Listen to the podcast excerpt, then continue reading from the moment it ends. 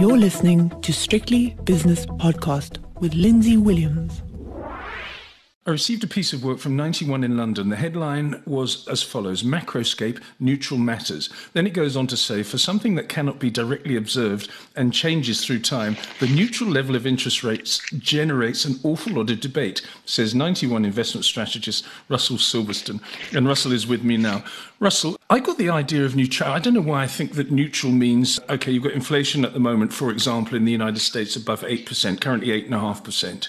Interest rates are much, much lower than that. My idea of neutrality is when inflation comes down and interest rates go up and they meet somewhere near the middle. Clearly, I'm wrong, given your piece. Well, I don't know about wrong, but it, as a theoretical concept, all it literally means it's the interest rate at which monetary policy is neither stimulating the economy nor restricting it. That's all it means. And absolutely, if you go back to what, what you were saying, it's not strictly what you've described there. It's a more a theoretical, and, and it's more medium term. You know, clearly as inflation goes up, it comes back down again. Uh, interest rates are chasing to keep up. But this is more about what's our compass point? Where are we going? What level of interest rates do we think is compatible in the medium term with price stability and full employment? And obviously, given what is happening to inflation, it's a very, very relevant concept at the moment and explains actually an awful lot of what we're seeing from central bankers around the world. Yes, indeed. And talking about central bankers, I like this first paragraph of your piece of work. It says here the Federal Reserve Board of Dallas defines US neutral rates as the and I'm quoting them now, theoretical federal funds rate at which the stance of Federal Reserve monetary policy is neither accommodative nor restrictive. It is the short term real interest rate consistent with the economy maintaining full employment and associated price stability. To convert this unobservable real interest rate into a normal nominal neutral, policymakers simply add their inflation target. That's you saying that at the end. But what they want then is full employment, which they've got in the States at the moment, with associated price stability, which they definitely don't have, Russell.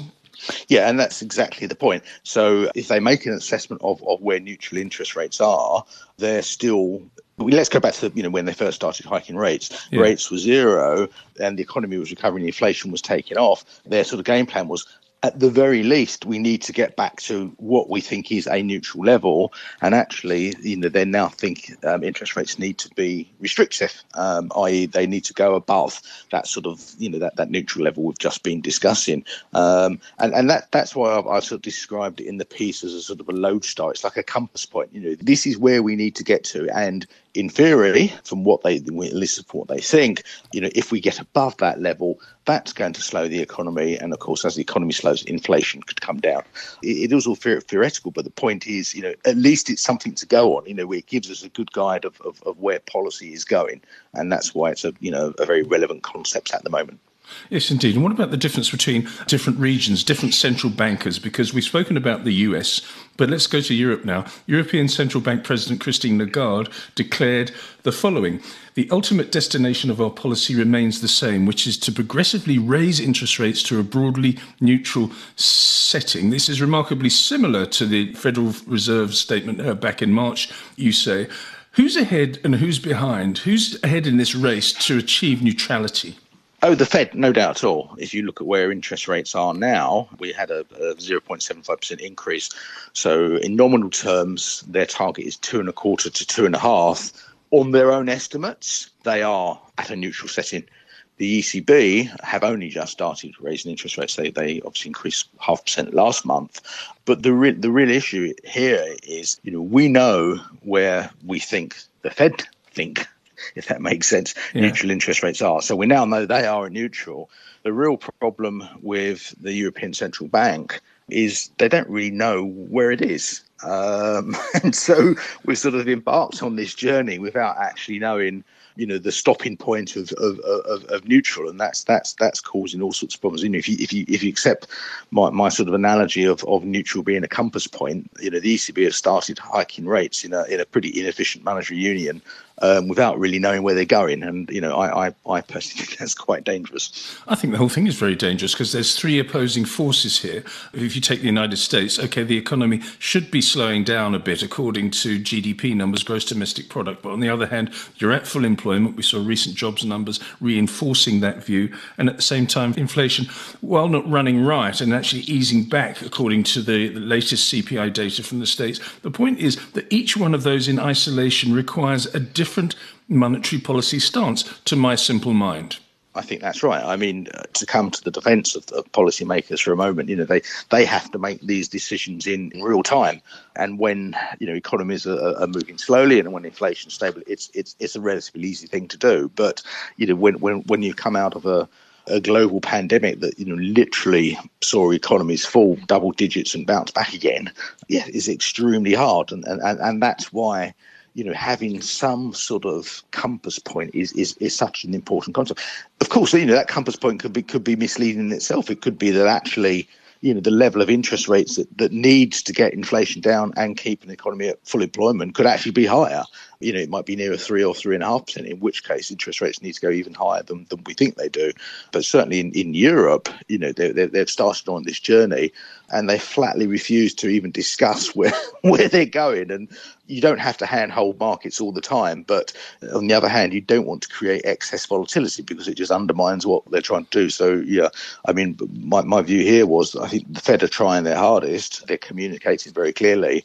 And the ECB are, are literally saying, we don't know where neutral is, and we'll worry about it later. Um, well, that's dangerous, isn't it? well, no, that, that's exactly the point. It, you know, it's it's bordering on dangerous, and, and I've actually been stronger than that. I, I think it's quite irresponsible actually when you when you think about the vulnerabilities in the eurozone. Yes, indeed. I mean, why does all this matter? I mean, this is this is the point. I mean, you're in the financial services industry.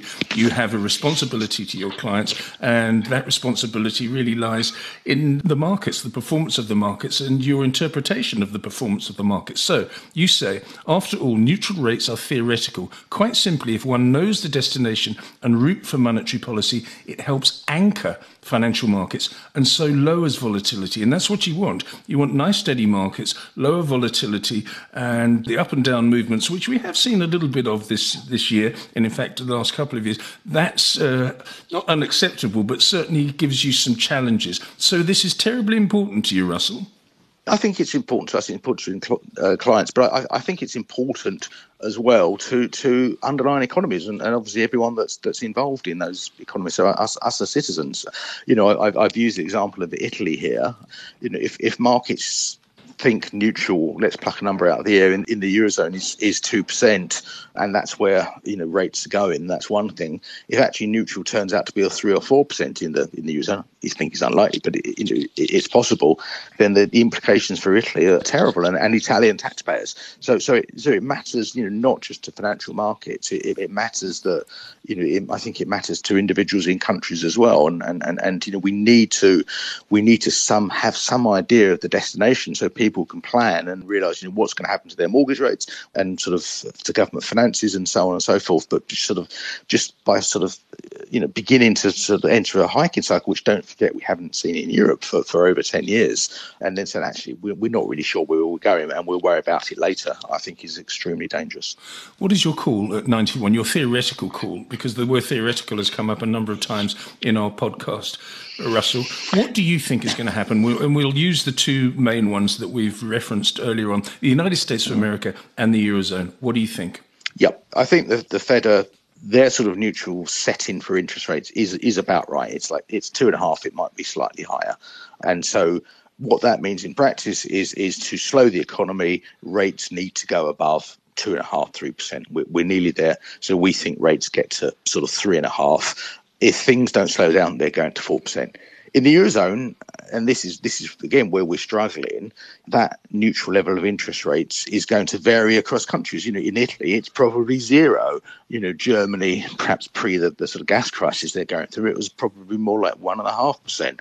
Best guess in, in the eurozone, because we have got no guidance, is rates probably get to sort of one and a half percent, something like that. But you know, Europe is is is about to enter into recession, and you know unemployment is structurally higher, and all things being equal, that should actually mean that the this sort of neutral level of rates in Europe is is lower. So yeah, that's the view at the moment. Russell, thanks so much for your analysis. Russell Silberston is an investment strategist at 91 in London. This podcast is a marketing communication and is provided for general information only and assumes a certain level of knowledge of financial markets. It is not an invitation to make an investment and should not be construed as advice. The views in this podcast are those of the contributors at the time of publication and do not necessarily reflect those of 91. In South Africa, 91 is an authorized financial services provider. The views and opinions expressed in these podcasts are those of Lindsay Williams and various contributors and do not reflect the policy, position, or opinion of any other agency, organization, employer, or company associated with strictlybusinesspodcast.com. Assumptions made on the analyses are not reflective of the position of any other entity other than the speaker or the author. And since we are critically thinking human beings, these views are always subject to change, revision, and rethinking at any time. Please do not hold us to them in perpetuity.